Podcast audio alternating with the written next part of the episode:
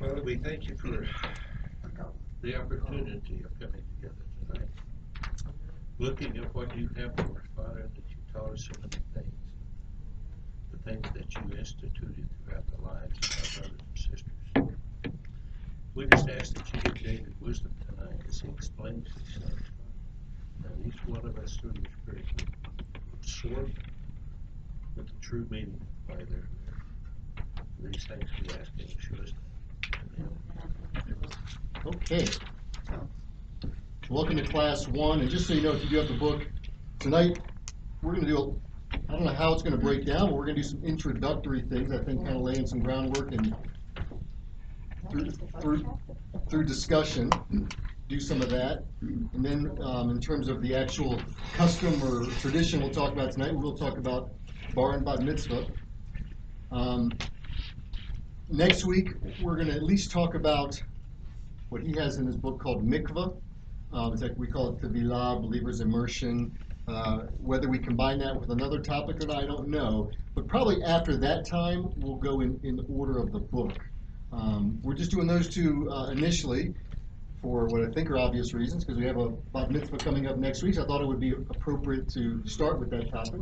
And then the week after that, we have a Tevilah service. Uh, and Havdalah, I don't even know if Havdalah probably maybe in here as well. I can't remember if Havdalah was one of his books, but in any event, that's kind of why we're we broke the order up at least for these first uh, couple classes, and then we'll go from there. So you can see in your notes, um, I start off with a few questions, and that's kind of what I want to talk about. Um, customs and traditions, and we're talking about God's appointed customs. I'll talk a little bit about some of the words that are used in Scripture, but usually tra- uh, translation-wise, these are all in the same what they call the same semantic range, customs or traditions. When I say that, when you hear that word, what do you think of? What, what, what is a what is a custom or a tradition? I wrote a few things down for you there that, that I think are, that they can be. Um, you can glance at those. Anything outside of that that you think of when, when you mention the word something's a custom or it's a tradition. And, and when I talk about custom, don't think of the legal part of a tax kind of custom. Think of the custom and tradition because that's another way to use that word custom. Yes, Mary. Something that honors God, that becomes part of family life. Mm-hmm. Whole congregation, you know, people coming Sure. together. And, and just so you know, we can start broad and come narrow. So, for example, Mary mentioned something that honors God, which is true, but let's not overlook, you know, it's a custom that every time you come back from the mountains, you stop at this particular pizza place. It's a family tradition. I mean, that is part of, and that's part of the range of what these words mean also. Some things are just simply habits. You I think that right now, yeah, habit, habitual practices. So yes, certainly, we're gonna eventually narrow it down to that scope in terms of things that are, hopefully have a basis in scripture or a basis in, uh, in a lot of cases, uh, an interpretation of scripture or something to remind us of scripture. Um, any other thoughts? I thought I saw another hand somewhere. No? Just some of the things I wrote down again, habitual practice. Um, Another thing which I think will come into play when we look at some of the words that are used are translated customs or traditions is the second one, something that is so long established that it has the force of law. Okay? Um, and then certainly the idea of that next item that is something that is transmitted from one generation to another, so over time. When it comes to um, some of these definitions, actually straight from uh, dictionary.com, uh, you've got things in terms of when you talk about Jewish traditions or customs, these are the things that you know were thought to have been passed down or have been received from Moses, and then you're talking sages, and then you're talking generation to generation, uh, and then among uh, non-Jews, among Christians, if you will, or, or you know uh, Gentiles, um, that could be things that they said they feel this is what Yeshua and his apostles uh, did, but maybe things that weren't necessarily originally committed to writing. That's often the case when we look at the customs because there are things in Scripture that are that are talked about, and um, you don't know exactly how you're supposed to do it, maybe. Or it'll say, you know, the way that God showed Moses, but we don't know exactly how He showed Moses, so we got to come up with a way that that's what that's done. Um, the fact of the matter is, I think, is that we all have customs or traditions. Okay, we all have them. From the simple things is we all have personal habits, the way you do certain things, uh, the particular, you know, stores that you frequent or you like to go to on particular routes, the way you drove here tonight. And these are all traditions, customs, and sometimes we're thrown off when things are, you know, don't kind of, you know, if there's a roadblock or Arapahoe Yosemite is still closed down, you're like, well, what do I do now? I had a, a buddy that used to live in the country of Virginia, and he said sometimes uh, you, you sort of end up being like, um, he described it as a, I'll try to make, maybe the language won't be a problem. You, he described it as a cow looking at a new fence, if you can imagine that. Then you can't jump over. Like all of a sudden, is the way the cow was wet, but there's a fence here now. And like, Or a he just doesn't know what to do. Couldn't follow his normal, normal pattern, you know? mindset, What's that? a mindset. Yeah, exactly. Stuck in a mindset, a, a paradigm, and so forth. You got things. I mean, I know Mr. Zims has his annual fishing trip. That's a tradition, right? I was just That is, thinking yeah, that was a tradition. Um, Ready to go.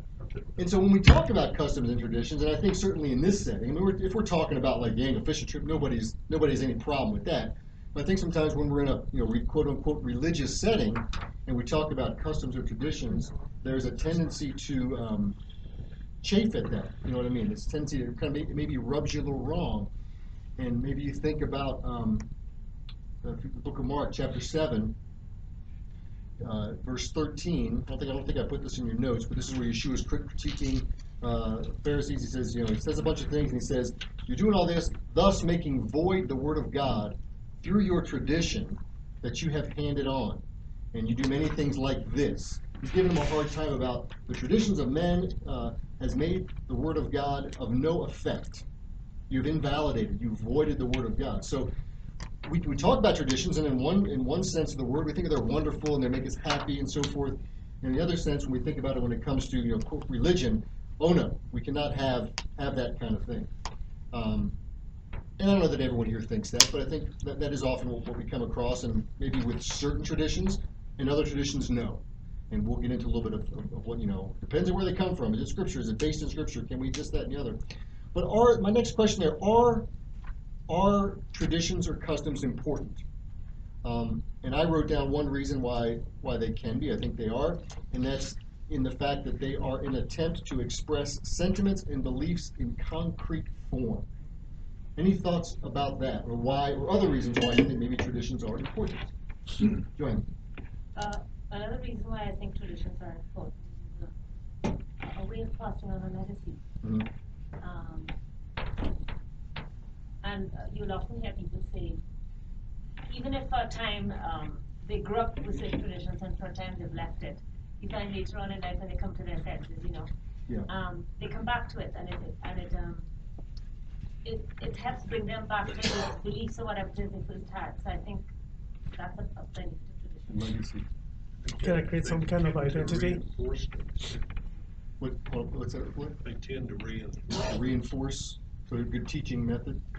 What was that? Enhances the community spirit. Keep cutting. It, it, it, Community spirit. That's good. it creates some kind of identity with, with the I- group. identity for a group.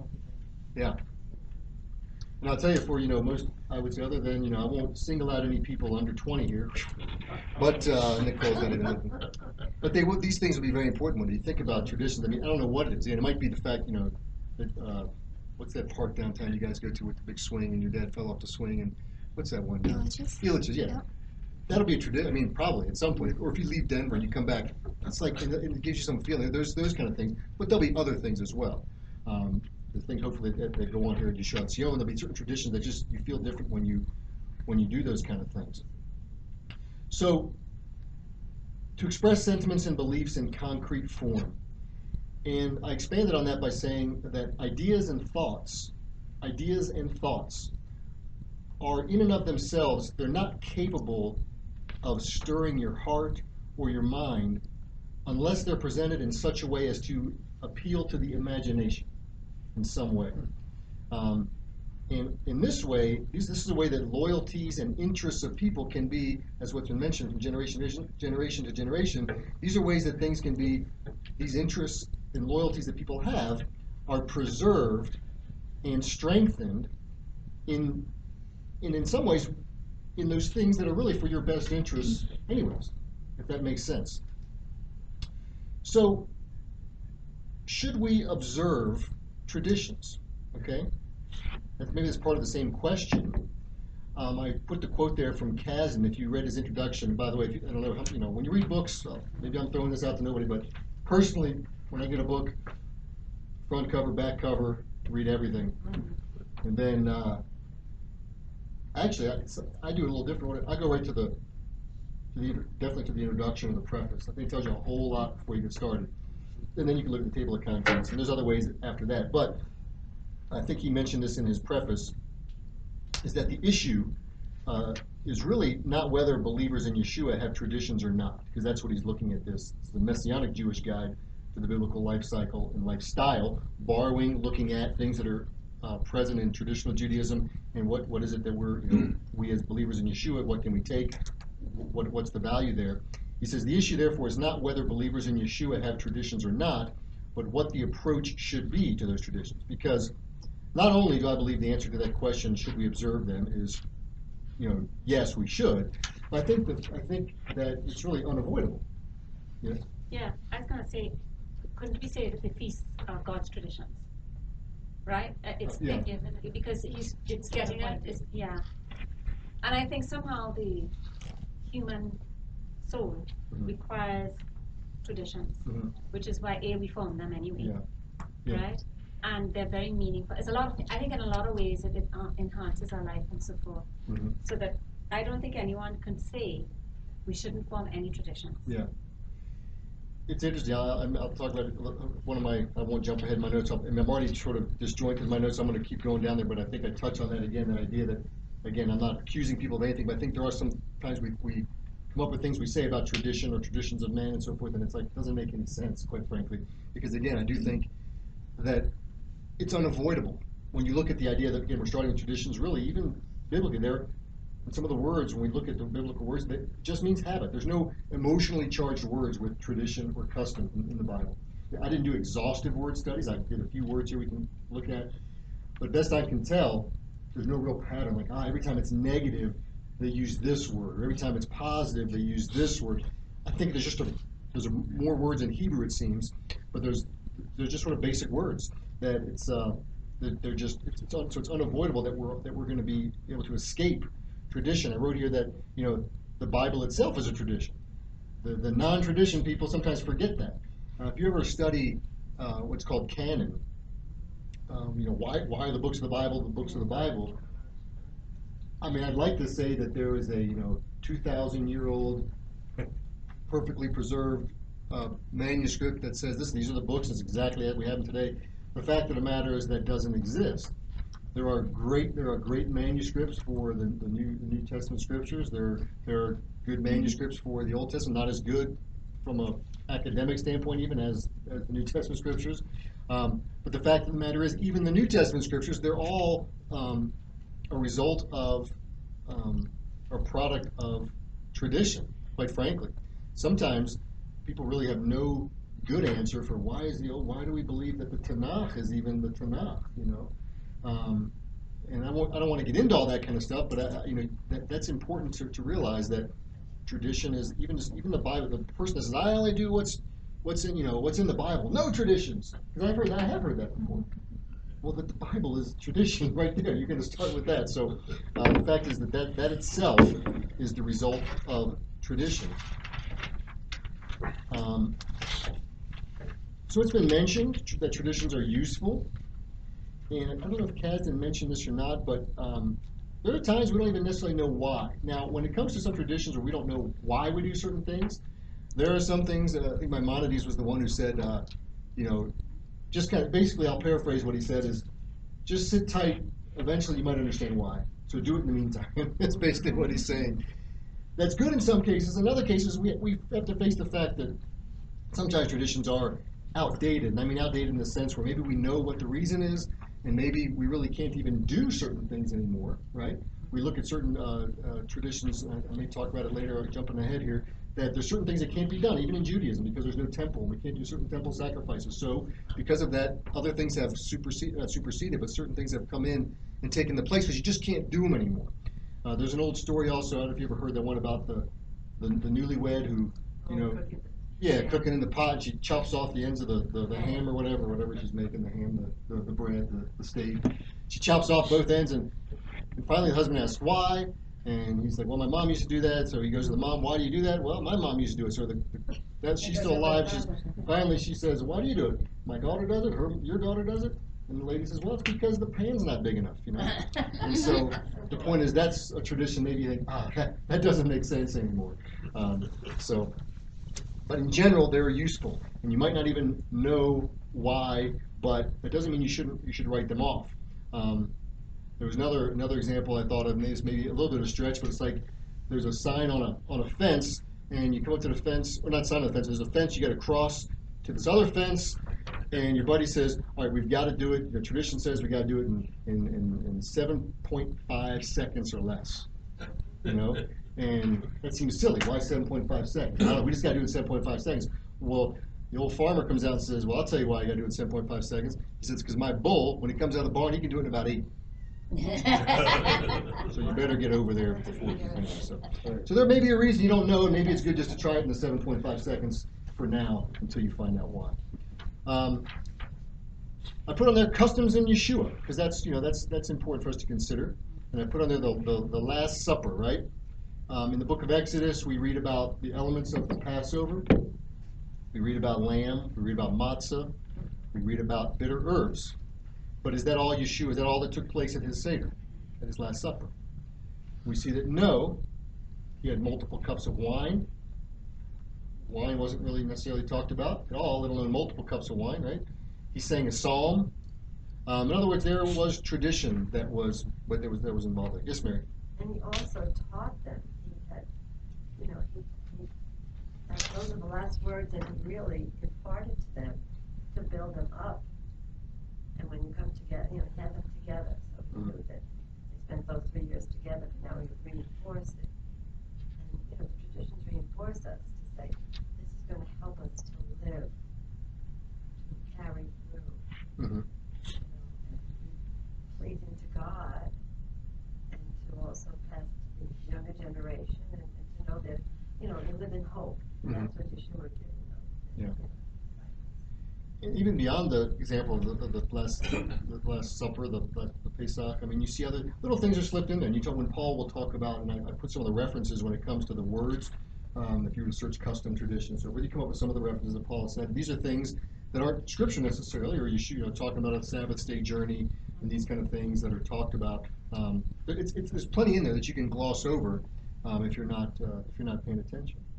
Well, we get told there was Shabbat What's that? about a, about a tradition. Is tradition that we face? It's more than a tradition. No, I know, but I mean, that's, that's what, that's what, you understand what I'm saying? It's, it's, it was one of the first commandments. Right, but it, and, yes, and absolute, yes, I don't wanna take away from that, but just, but every, you know, that we face to the, it's customary that we face to the east. Sure. Yes, it's a commandment. We know what that, well, the commandment- I assume you mean, James, that what it's representing? Because it doesn't say thou shalt face east. What do you mean? No, You meant no, Shabbat. I meant the Shabbat. Oh, oh, oh, oh, okay, I thought I you said said- Shabbat. Oh, I'm He said sorry. face. Okay. Yeah, no, I was talking about that It it- is customary, it's, I knew where he was going, I'm sorry, Yeah. I jumped. That's all right. It, facing to the east, it's customary to face to the east to face towards Jerusalem. Right. Wherever, I mean, there's a custom that we do or we hear, Right. and I don't, I just was And if thinking you of research today's that, times. if you Right. research that, there'd probably be something. I, I mean, I've not researched that one, but. So, so the book of Daniel, he says that he always He said- he was said- praying Right. at the window that was facing Jerusalem. Right. There you go. 'Cause there- there's usually a basis some, somewhere. um, so I think that answers some of our questions as to why why study them. Well, actually, let me ask that question. We've talked about some of them, but why why study? Why you know, why take the time this evening to even to, to go through this book? Why study? Why study them? I mean, and I put these here. These are not necessarily answers, but these are these might be some reasons people do. These might be some reasons that, that might be legitimate. Number one, I put curiosity. I remember when I was a kid, I got these- some of these craziest questions from people sometimes. I wasn't a real observant Jew necessarily, but I'd get questions like, is it true that? And they'd come up with some, you know, that you're not allowed to play soccer on Tuesday nights or something like, yeah, that's in the Bible, right, you know. These kind of crazy, so it's just some kind of, sometimes there's just curiosity. Um, I sometimes, um, I'll be honest with you guys, not that I'm lying. I sometimes, there's a, there's sometimes people that come to Yeshua Sion, um, visitors, well-meaning, and I don't mean to disparage anybody, but and, and I uh, maybe I'm sizing them up and judging too soon, but they're, what I put in the category of, they're taking a trip to the zoo. I don't mean this in a negative way. Oh, we're in a Bible study, we're studying the Torah, it's so wonderful, we wanted to come and see Jews, real live Jews kind of thing. And, now, there might be, you know, we, we know there's a lot of, we have non-Jews here as well as Jews, but I tend to say it's sort of like, they want to see this stuff for real, and it's kind of like a trip to the zoo. Um, Obviously, a ghost. Joy Urbach sometimes says, I'm, I'm outing her here, she'll say they're, they're going out for, for Chinese food. Little Yeah, something yeah. they want to know, but I call it the trip to the zoo, but anyways. Well, I was gonna say, This is I being on tape, right? There was an incident one time when um, I come into the sanctuary and a lady was sitting down, then I went to tell her hello, just to greet her. She said, is it okay if I'm here? I'm not Yeah, yeah. But is it alright if I'm here? Yeah. Of course it is. But I mean, I was so stunned, like, um, We get those calls in the office regularly. Can I come? What should I wear? That kind of stuff. Well, I understand you what can I wear in case it's a high Yeah, holy day, but can, I've got the can I come also. Is it all right, same exact thing you just mentioned. Yeah. and- Yeah. And, and there is a church who brings their young people as a field trip. Well, it's, and listen, I did it as part of a seminary project. That was one of the, the projects. Go to a place that's not in your tradition. Ideally, we're all under the same banner. We can get into that and what it looks like and draw the concentric circles and all these things. But yeah, so I, I've done the same thing. You know, but I mean, I did it to get credit for a class. But other people, you know, do it. I think for again, it's good reasons. I'm not putting those people down, but I do think it's in a sense kind of falls under the the curiosity, the curiosity piece. Um, some will say we study them, or, or and actually dealt saying even we talk about the Tanakh, we look at that only to pull out the principles. That's the only reason. There's nothing redeeming because these are traditions of men, because this is not scripture. But we're going to look and just pull out the principles for me in my life. And I think that's the reason sometimes people do it. I don't think that's really fully. On the one hand, when you take the membership class, we talk about um, looking when we talk about the, the, the commandment class, so to speak, of the Torah. One of the assignments is to to do just that. To look at something you think is very obscure in terms of a commandment. Uh, we can talk about what commandments are, because that often just kind of gets lumped under lumped, lumped under commandments, when really there are multiple words that are often translated commandment, law. Torah is one of them, Chok is one of them, statutes. You've got these other words that are those words, but anyways, pull out something that you feel is obscure that you couldn't apply to yourself at all. You know, whether it's the, the two threads in your clothes, which you believe me, there's good explanations for that, and separation and bigger pictures, um, or your your, your neighbor's you know ox when it falls. Well, the truth is, most of us don't have a neighbor with an ox probably. So how could we somehow pull some kind of you know principle out of that? So that, that's that's possibly another reason to to study tradition and, and customs. Um, and I put critique them as well because again that, that can off that can sometimes be our attitude like well that seems silly why would you face east why are you kissing the Torah that's odd that's just idolatry and we can critique we can say they're critique that could be a reason we want to do them any other thoughts you think as to why why you why are you studying these why would you want to study study these, these things Mr. Shepherd Well, in my tradition, the Episcopal Church, the Anglican Church, we have lots of high church, lots of wonderful traditions that, as you say, when somebody comes in from a Baptist or Pentecostal or whatever tradition, yeah. uh, I was sitting next to a Baptist deacon one Maundy Thursday. You and I have talked about Maundy Thursday. One is to honor, you know, honor the past, honor the saints who have come before us Mhm. and to study to better understand. Because as we study what they, the reasons they came up with these sacraments, these Mhm. traditions, were well thought out for the most part. Right. There are silly ones, there Sure. are the irrelevant ones, but uh, for the most part, you can worship better, you can understand maybe your, um, understand yourself. We, we talk about sacraments being outward and visible signs Mm. of an internal feeling. Mhm. That's what the Eucharist is. That's what baptism is. It represents something physical, physical you can enjoy and see. Yeah. But more importantly, it represents the fact that Jesus was baptized. There's one of the one of the words I don't know if I put it in the notes enough, but um, sometimes when you know if you ask a Jew, sometimes why do you do X? Why do you do this? Because my mom said so, or because the rabbi said it's a mitzvah. We, I may talk about what a mitzvah is. Mitzvah is actually can be a very broad thing. It literally means command or commandment, um, but it's turned into the kind of good deeds. But one of the one of the word that's used in that category of words is the word edut or edot, which is witness. In other words, there's going to be people that see your outward expression of of doing the mitzvah, the, which backs up to the tradition, which hopefully backs up somewhere. Um, I put in the notes here that not only you know a, a reason is that not only can traditions be meaningful, which I think we're, kind of getting that picture and agreeing with, is that they can also be fun. I mean, we can think about, is the, is the fly fishing trip fun? Yeah. Yeah. So there can be other traditions that can be fun.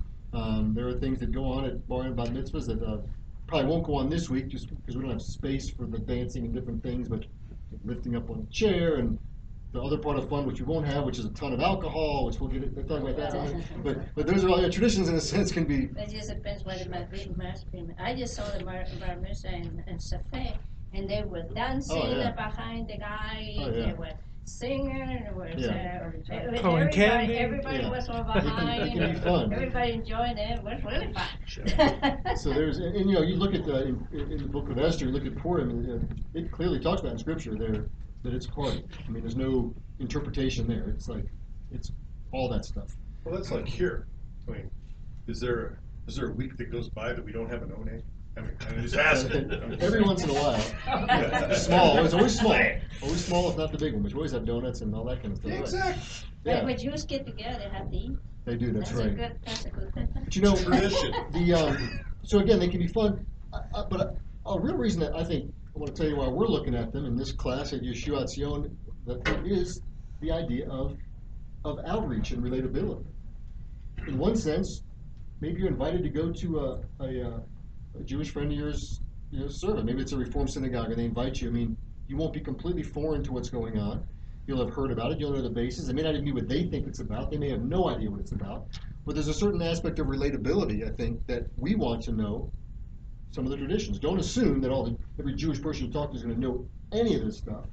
Um, they might know some. They might be different because even when you say what is what is the Jewish idea of bar bat mitzvah, believe me, I, you know, I read half a dozen books this week. I got half, I got you know a dozen opinions, as they say, right? Get three In percent. in half a dozen books, I got a dozen opinions on different. This is why the Orthodox do this, and then the Orthodox uh, allow girls. Some Orthodox allow girls. Some, you know, this, that, and the other. Just it's all over the map. So you can't necessarily say that, but you're getting exposed to that for our purposes, which we want to. We all, part of our vision statement is we want to we incorporate practices of, of Judaism where where it seems to be applicable and relevant, and we also want to be able to relate to people in that respect. So that's definitely a reason um, that we that is a reason why we would study it. And again, I want to I want to um, reiterate that within Judaism, traditions are not unsupported. They're not unsupported. Like, why do you wait eight hours between your five hours of eating eating a hamburger and drinking a glass of milk? Oh, there's a reason.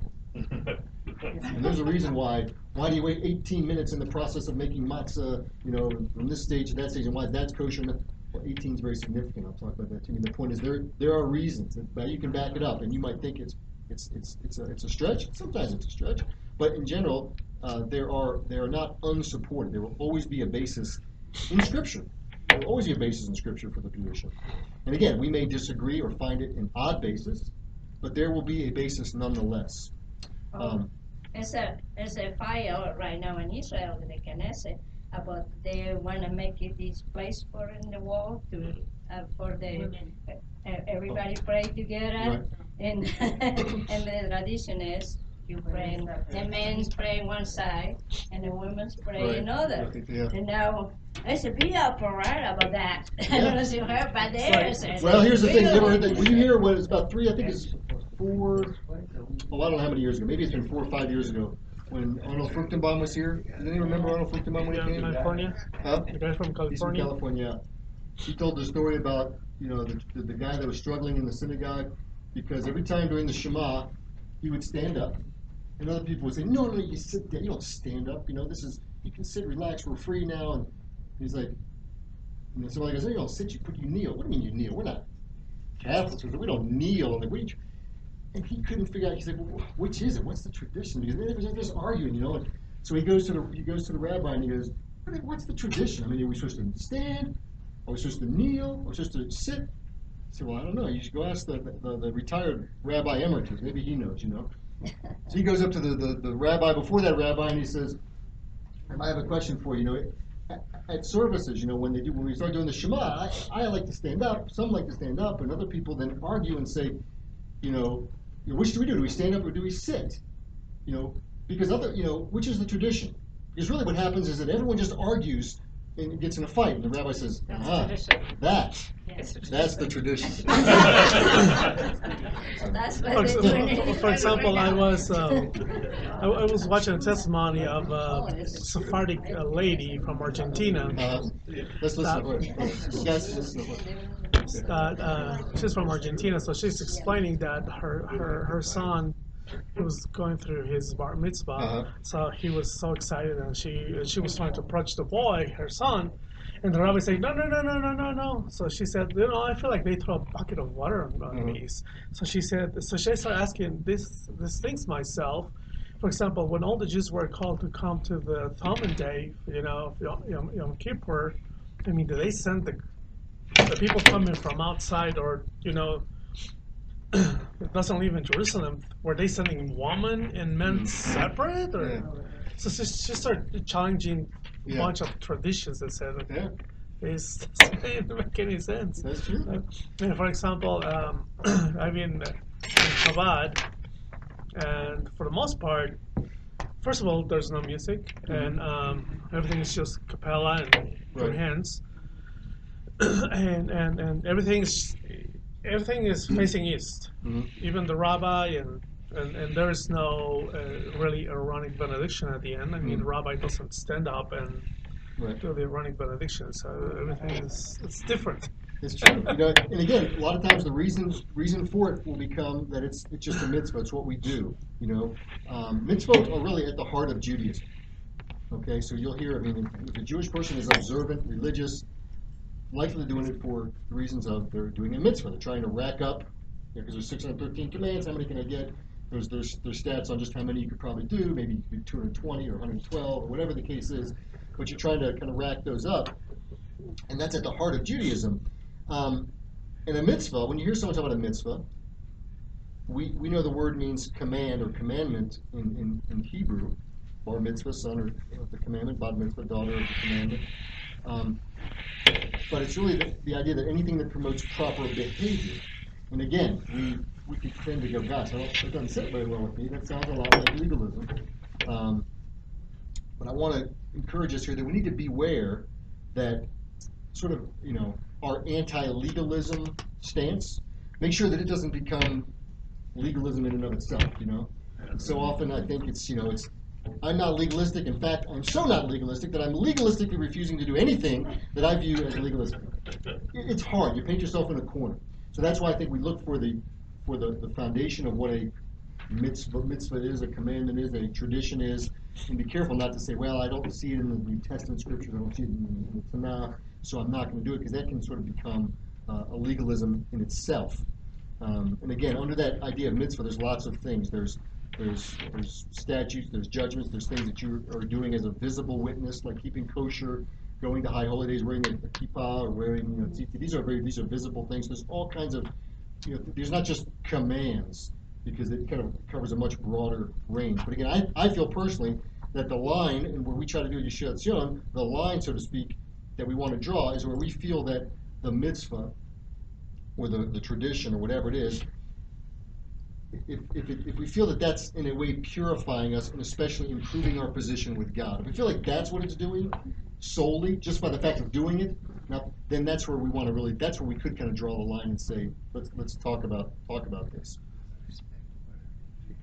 Um, Yeah, Just a couple of things. Um, Yeshua does tend to come, I mean, he t- says that your, um, your works be seen before men, that's the Mhm. whole idea of witness. yeah, And glorify your Father in heaven. So there is, I think, some point to doing things, at least if anything, it asks, it has people asking you, why do you do this? sure. Which is a good thing. But the other thing is, um, I'm very disturbed about this whole thing about legalism for this reason. Um, I come across, when I have a lot of people talk about, well, I don't believe in legalism and so on. They translate that to mean I don't believe in um, having any to-do lists. Of, they say no Mhm. lists of do's and don'ts. Uh, Um, and yet, if I go back, to the early believers, what was the thing that they were saying? Is they said that the um, non-Jews who were coming in, in order to be saved, they needed to X, Y, and Z, right? Mhm. And that's where the problem came in, that they were saying you had to do all these many things Mhm. to be considered part, right? But if you say that legalism is a list of do's and don'ts. What you're saying is, is it was wrong for God to give commandments in the first place. It really gets, that's, we've had messages on Psalm nineteen, Psalm one nineteen, these kind of things, and I think, I mean, it- to me, it gets into a whole area of, you know, what's commonly overgeneralized as the term hyper grace nowadays, these grace movements and things like that. There's nothing you can do. God has forgiven everything you've done now, past, and the future. And again, we could go on, we could do the book study on hyper grace, but that's a whole other thing. But you're right. I mean, I think that's that's true. Because tradition, there's nothing, uh, if your heart is right, there's nothing wrong, and. There are- The the tradition is, Sure. is, is good enough, there's nothing, there's nothing wrong in it, there's no, no, you're not, as long as you're not saying my salvation depends on it. It's not, and it's not, and this gets really tricky. I mean, I've had this, well, this argument slash discussion with Joe Charnas, and, and we haven't ever worked it out. I mean, what is in Galatians three, Romans five, all these, these areas where it seems like that's exactly what it's saying, and you know, um, it's not all just hard. I mean, it's not as clear cut as much like we put like you ought to put in the box. I think about a friend of mine who actually goes to Chabad that Jorge's talking about over here in Lone Tree, and he's part of the security team, and he's like, they, they talk on the radio. So where are they in the store? Oh, they're on Ein Keloheinu. How did they get there so fast? And he's like, just they're just blowing through like these these kind of things, and so it's hard to judge that. But in, in some cases, um, you're praying three times a day, and you're trying to get the 112 prayers in. Um, you can go pretty fast. Yeah. Um, well, let's move on. I don't want to miss out on talking about the bar bat mitzvah too, but I mean, let's go a little bit here, um, and we can talk some more afterwards too. Because I know this is this is some emotionally charged stuff here. It's it's tricky. Um, because the next question, especially what I asked, I said, in terms of the Jewish customs, should they be observed at a messianic Jewish congregation? Question part A. Part B, should those customs be observed just by Jews? What about non-Jews? I think, I think you're very, a very nice customs. Mhm. I like it, This goes to what I think I heard of what I'm just saying a minute ago is respect for tradition. yeah.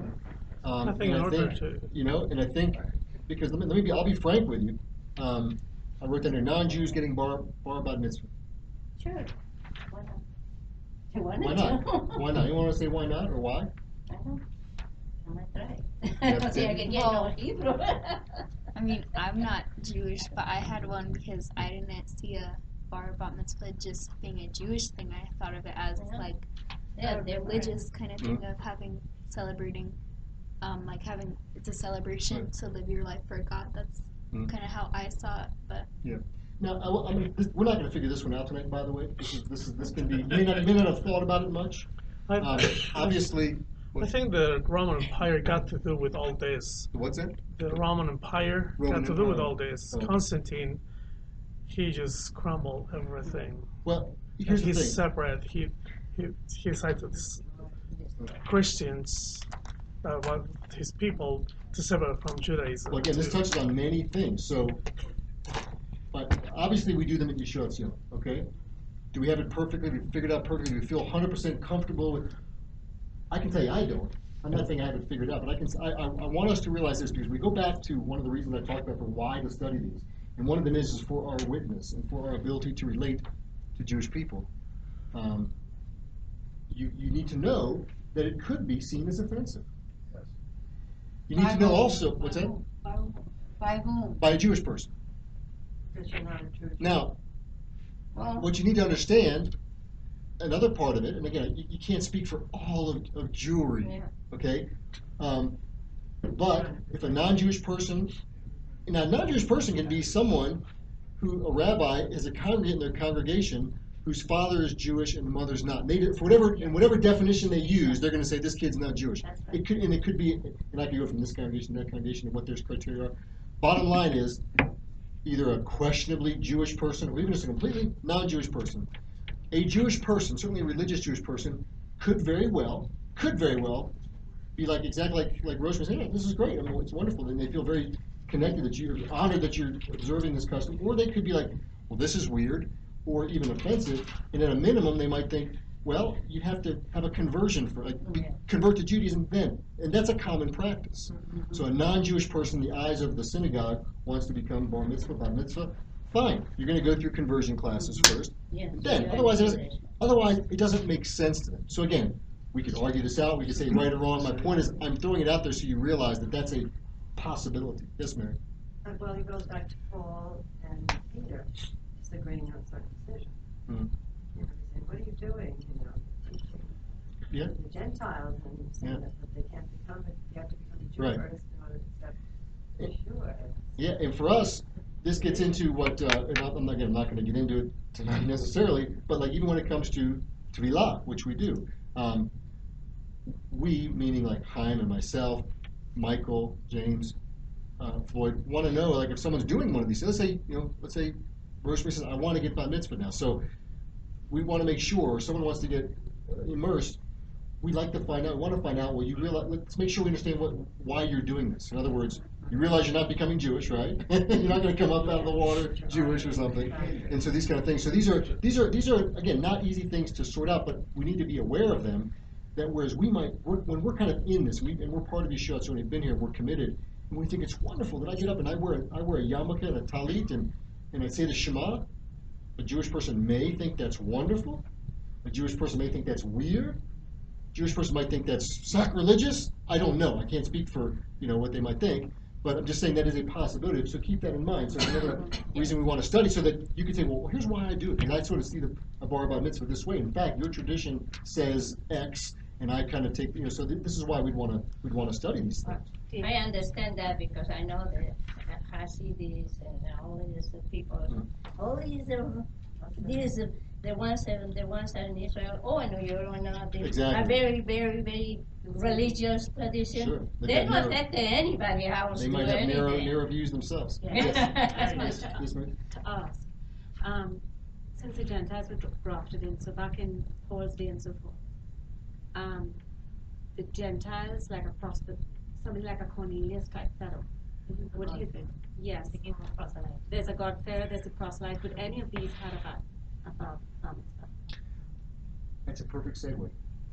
In terms of this study, of our study, are these really appointed times? Yeah. Appointed customs. So we're on the fir- we're on the first one tonight. I'll jump ahead a little bit. Uh, obviously, yes, some of them are going to be very much yeah, it's right there in Scripture. You know, we'll see Tevilah, at least in the New Testament Scripture. Bar bat mitzvah. So did, were they were they bar bat mitzvah at that time? Well, if you read Kasdan's book, he referenced Luke chapter two, verse forty-one. Remember that? Has anyone not read the book by? He talks Oh, about yeah. this is where read the Yeshua, this is where Yeshua was. His parents were looking for him, But his twelve. and and he, you know, he, well, where was he? He was at the temple, and they were amazed at his teaching and so forth. Well, Kasdan says that's the clearest uh, picture of a bar mitzvah. Okay, how many think it is? How many agreed with Kasdan there that it's a? Oh, I think can be, yes. And there's maybe disagreed, unsure. But he was, uh, Ye- Yeshua was Jewish. So He was just doing. He was Jewish, what? Yeah. Yeah. Yeah. So, so listen. So obviously, Kasdan believes that way. Um, there's a gentleman named Leon Morris who's a fantastic Old Testament scholar, not Jewish. Also, actually, it's kind of ironic. I read his commentary and I read David Stern's commentary. Leon Morris agreed that it probably was. David Stern, if you read his commentary, disagrees. Uh, on a historical basis and some other basis. So, for instance, on a historical basis, he says that there's really no evidence of bar mitzvahs in the first century. Certainly not codified or in the, in the way we see them today. That really we see that in the Middle Ages. That's when we first see it. Um, other authors again disagree with that historical piece that they do. They, did they, I didn't see the actually citation. One author just said we have evidence of first century, but I didn't see a footnote, so I don't know. Um, and then uh, David Stern says, and besides, it's at 13 anyways. And the, the, the text, the Greek text says he was 12. It says dodeca. I mean, it's got the number 12 in there. So, so again, I, I- would probably say, I don't know. Yes and no. I don't know. I mean, there, there's some, there's some. Uh, it's interesting. I think that it says Yeshua was 12 and he was in the synagogue and they were there and he was there. I mean, was he training? All this kind of stuff. Again, we're speculating, but the evidence is there for that appointed time. Maybe, maybe not. Mary, you had something to say? Well, when I, I, I'm going to go back to, when I say how far into the knowledge was Yeshua, we're going to stay there for a moment, that he, through his mother and Joseph, apparently they were very good Jews. You know mm-hmm. what I mean? Well, sure. Torah, Torah, learning, and he learned the Torah and everything, so he was able to stand in front of those, you know, Sure. the hierarchy of it. But what we have to do today, and I with me teaching the children, you know, having an opportunity, is to bring, you know, instead of doing just cutie things, cute thing. Mm. We have to really show them, the more they see the letters and know where they come from and what they say, teaching that child, because then he's gonna want to make that commitment Mm. and not have fear of the Jewish, the Jewish writing. Well, that's a good point too. Like I said, if, if you know, when, our, when, when you or, or children, hopefully, at a minimum, if they go to a, a friend, go to a synagogue service with a friend, they're not going to be like, I've never heard Shema. Yes, they're going to hear something. And it's going to be so when you hear that. I mean, there's plenty. I can. I look at Siddurs now. I haven't done the traditional prayers for you know, 35 years or something. But some stuff, oh, it comes right back in. It's like old, Right. you know, Led Zeppelin lyrics or something that you're not, but you know, not proud of or whatever. It just comes back. Yes. Um, I think the point Maurice is making to it, had there been the custom of uh, bat mitzvah, Oh, in other words, would the non, um, Oh. non-Jewish believers, Doing they, it they would have been doing what, I mean, in other words, You're they- asking me, it's to, not, you're asking me to speculate on, on I suppose. no, no, no, no, no sense. Or they would have known, I mean, they've joined this group, so they would have done what, the- I I mean. think the, I think it's reasonable to say yes because of other admonitions and other kind of corrections that you- we see, you know, they don't have to do this. Obviously, people are trying to become Jewish or, or whatever it was, and they had to say, no, you're not, or just do these things. Well, Then we- then we they were get into trying to fo- just formulate Yeah, a, a person coming from a totally pagan background or whatever. Yeah. What do, how do they fit in? Right, Yeah. but certain holidays, whatever, the- whatever was being done by the Jewish believers, the Mhm. non-Jewish believers would have done it too, because that's all they had. yeah. Yeah, would. It makes sense. It does make Right. sense. There, there were no, no, no other new traditions then. Right. Okay. The, um, let's go on and make sure when we get through the stuff I've got here, uh, and then we can, we have a good bit left.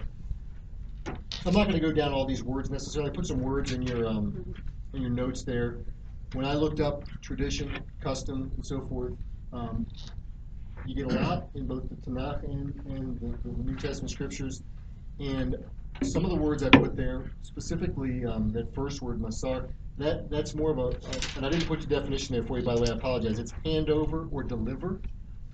And, and when I saw that primarily, again, I never, I didn't see any pattern where I can really say this was used in this way, this is used negatively, this is used only positive. Um, some of these words, specifically that one, and to a lesser extent, the very last, last one, kabal, were words that you see in the, the Hebrew New Testament. Now, wonder, what's that? Well, that's modern day translations of the Greek text into Hebrew. And those are the words that, the words are chosen to use. So, you don't, the New Testament, we don't have evidence of the New Testament being written in Hebrew, so you have no manuscripts for that. But the other words are all words that are kind of in this, that anytime you see tradition or law or custom and different, I put a few just references for you. If you look, you might find, you'll probably figure out which word is being translated in your English version there. Uh, there. And there's other, those are not the single references, there are other ones. So it covers everything from just the idea of handing over or delivering something. Tradition literally can be the idea when something is a matter of law, okay? Um, or it's a judgment, as kind of like in a court case. Um, or that last one, the idea of being something that is received, the modern day for a receipt. If you receive a receipt, this has that, that root uh, kabal.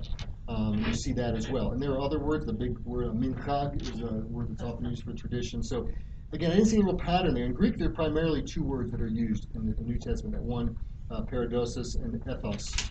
And you can probably figure what you know. Ethos sounds like an English word, ethos, um, but you keep, you don't you want to work forwards, not backwards, and put something into the word ethos. You know what I'm saying? You don't take our understanding of ethos today and put it back into the word ethos. It's got to go the other, the other way. Um, but those those words just kind of again the idea of the idea of something being handed down traditionally, something that's used in a customary manner or a habit. So those are some of the words. Again, I didn't find any. I didn't do an extensive word study to to say that I see any real pattern on how these words are used. But these are just the range of words that are used. Um, Bar Bat Mitzvah. Let's take our last 10 minutes to talk about this, because that's the, the topic here. When I've been talking about Sophia's Bat, bat Mitzvah coming up, a lot, a lot of number of people I've invited, and even some people in this room probably. I know probably John who said, "Hey, it's my first. This is my first Bat Mitzvah." You know, um, what have you heard? What are your impressions when you think about that word? Anyone say, oh, "I always thought this was, it was this," or "What are you expecting?" Anyone care to? Well, I didn't know, and again, I'm not a Jewish background, but I'd never, um, I had friends that were Jewish when I was a child, and I'd heard of it for a boy, but I'd never heard of Yeah. it for a girl, ever. And I was like. I was like, huh, well, that's kind of interesting. But heard of it in terms of, um, I didn't know what it was because I wasn't, Sure. I wasn't invited. I didn't get, it. you know. We don't like- typically invite you guys. yeah, and that's what kind of what they said. You know, send a check, show up next week. No, um, but you know, so I had I had really kind of no idea except for you know, all of a sudden he was an adult. Yeah, right. We Right. weren't. So, so that's the big, those are the big pieces. Again, uh, I put these in your notes here. The the idea is, you know, that today I become a man. Yesterday, or actually one of the chapters I read said today I become a fountain pen. I can talk about that. And one of the gifts that was common to give back in the day was a pen. You get a lot of pens. That was very, that was a sign of sign of adulthood, of responsibility. You now have your own fountain pen. Aren't you glad it's changed now? You can get like you know, money stuff. So, um, so that's the idea is that it's the marking of religious adulthood. I mean, that, let's be quite frank about that. Religious, religious adulthood. It's be the same thing, the bar mitzvah be the same thing do in the Catholic or the Lutheran Church confirmation. Possibly, and you'll see That's later. the same, kind of same thing. There's actually a thing called confirmation. I put that in your notes also in the last item. That's a very, that's a Jewish thing as well. I'll talk about kind of the difference there. Um, but the big picture of bar bat mitzvah is this idea that it's a it's a uh, rite of passage. It's the marking of religious adulthood, where the parents are no longer responsible. In fact one of the first prayers that the father says. Um, I think I put in notes here. Traditionally recites a blessing, basically saying, "Hey, you're not my responsibility anymore if you goof up. It's your it's your the idea is that you're starting kind of on your own to to build from here." I put the prayer there for you that basically saying, Praise you, Lord God of the universe, who has excused me from being liable for this fool now, is basically what it says, you know? But this one is what it says, um, the child. Uh, so that, as part of your religious responsibility, you're able to be part of a, what's called a minyan, which is a prayer group of 10, 10 people who are bar mitzvah. Again, in an Orthodox setting, a more conservative setting, it's just going to be men. Reform is going to be different. Uh, but you can do that. You can you can wrap the tefillin, the, the, the prayer uh, straps and so forth, the head the headpiece, and you can um, be part of a what's called a beit din, which is a you know if there's a matter of law that needs to be decided for something, a child can be uh, bar bar bat mitzvah can be part of that. And again, it should really be. I mean, ideally, it should be the beginning of religious life. But I put in your notes here. Unfortunately, it has become the Jewish goal of religious life. Quite frankly, it is the goal. My buddy was at Chabad. His kid's in religious school now. I know that he's you know he's six, I think, or seven. The goal is definitely bar bar mitzvah. Beyond that, they probably have no no uh, uh, aspirations for him beyond that. But that's usually what it is. It, it becomes unfortunately the goal, and once it's reached, that's it. Synagogue life ends. And I, and I put in here also, I think a, a related point. We might think, oh, that is so sad, which it is sad. Um, but I think we're not so far removed from it when I think a lot of times for believers, we think, well, I can just get this person to believe in Yeshua. They're in. Okay, you're in now. And then there's no discipleship or progressing or becoming part of a local congregation. So it's not so far removed that we can't understand that kind of thing. Even the Catholics, with I had friends that were confirmed and went on to that, and you know, it's a little bit, um, a little bit further. Um, nowadays, the trend is further, I think, from that recognition of a boy or a girl showing responsibility in handling the scriptures and being able to pray, and it's become more of a thing of um, the celebration and the party. Quite frankly, that's really what it is when you think about that kind of thing. I read a quote where some rabbi said, you know, nowadays, uh, when it comes to bar mitzvah, we're seeing a lot more of the bar than mitzvah. You get that pun? And the gift giving. Exactly. Again, you should receive pens. Now, I mean, it is gifts, and it's often a card hold, whatever, cold cash, hard cold cash, whatever, uh, in multiples of 18, right? Or something that adds up like $50.67, right? You know, 5 and the 6 and 7, 13, uh, 18. I mean, something that adds up like that. Um, that's what it's become. Uh, I also put, uh, what's that?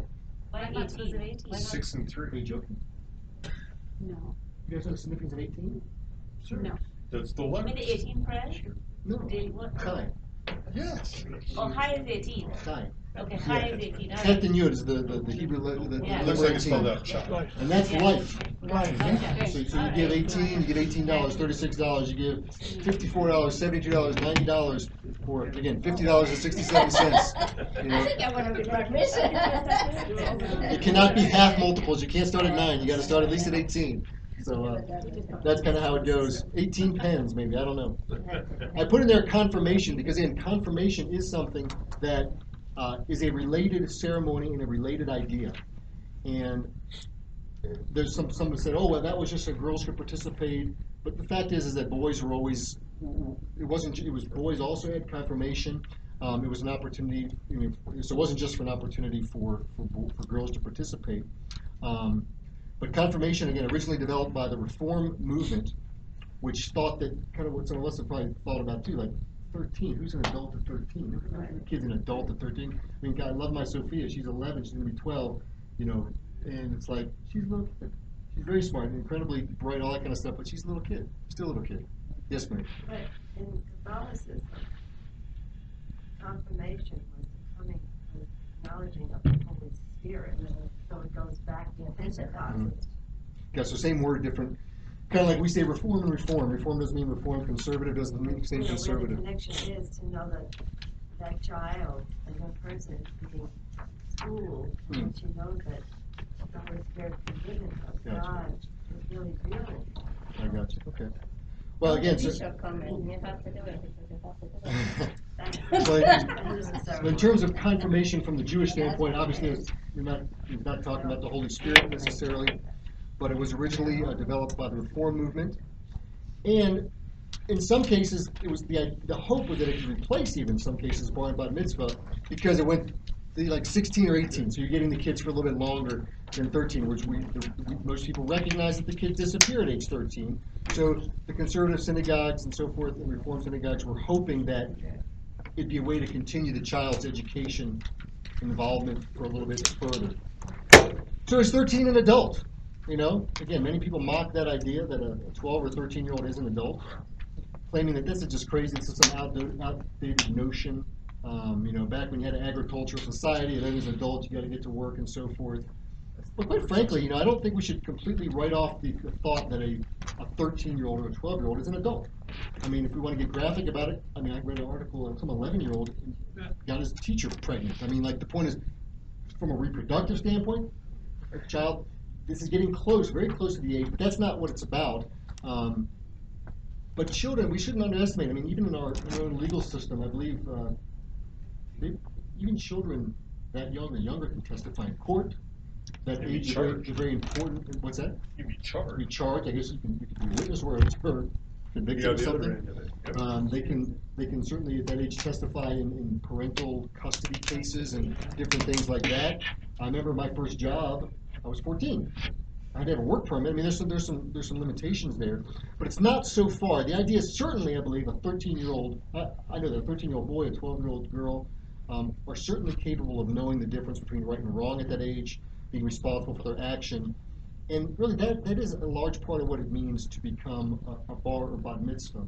And that's certainly what we want to encourage in our context. We recognize maybe the Jewish understanding of what's going on in the Jewish community may or may not be ideally this idea of coming of age where you are now involved with handling the scriptures yourself and, and so forth. I also put your notes somewhere um, from a scriptural standpoint. I think I put it back there about this idea of, you know, because in Exodus we talk about 20 being the age of accountability, but it was in the book of John, 9:23, um, this idea of parents no longer being responsible for their kids. This is a guy that got healed. Remember the, the who healed you? What happened? Tell us what happened. Uh, and they went to his parents. His parents said, "Hey, don't ask us, ask him. He's of age."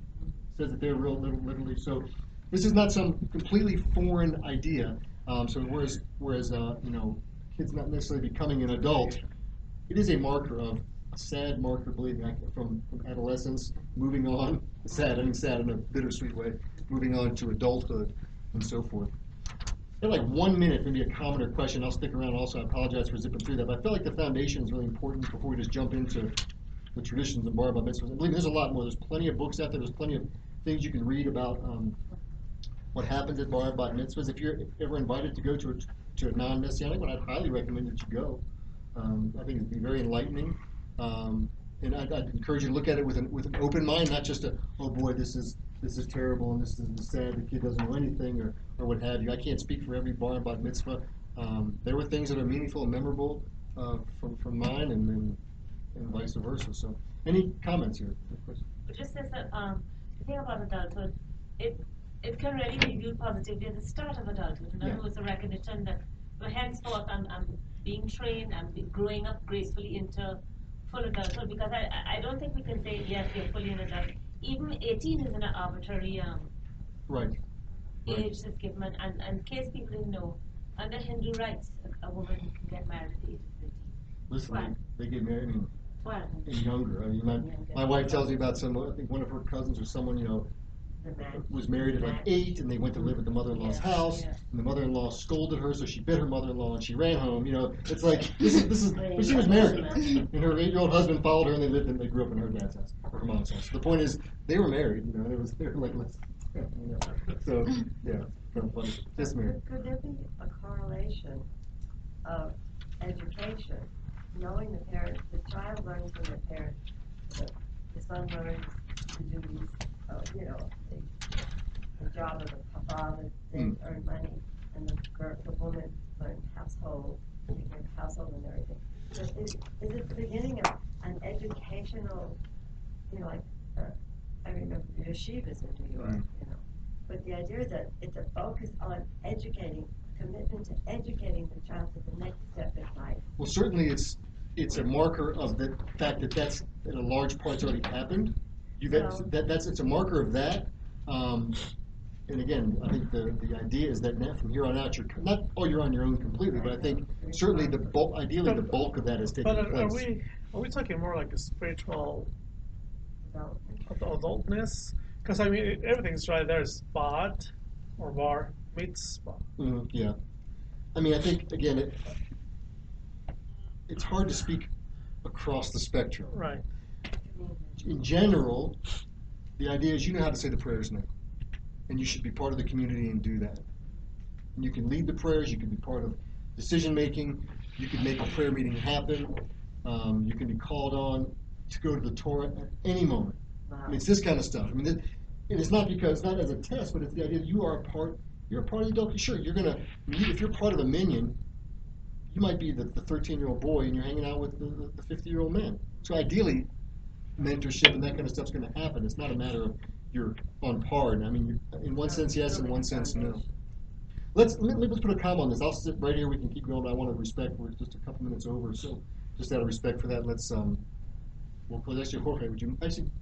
You okay? Would you okay praying? Or? Okay. Heavenly Father, we thank you for allowing us to be here tonight and learning about your people, your instructions. Um, thank you for, because you have anointed Rabbi David, put this in his heart to teach us, Lord, to, to all of us. And we ask you, Lord, that as we go home tonight, that you be with us, and uh, we give you thanks for everything you have done in our lives. In Yeshua's name.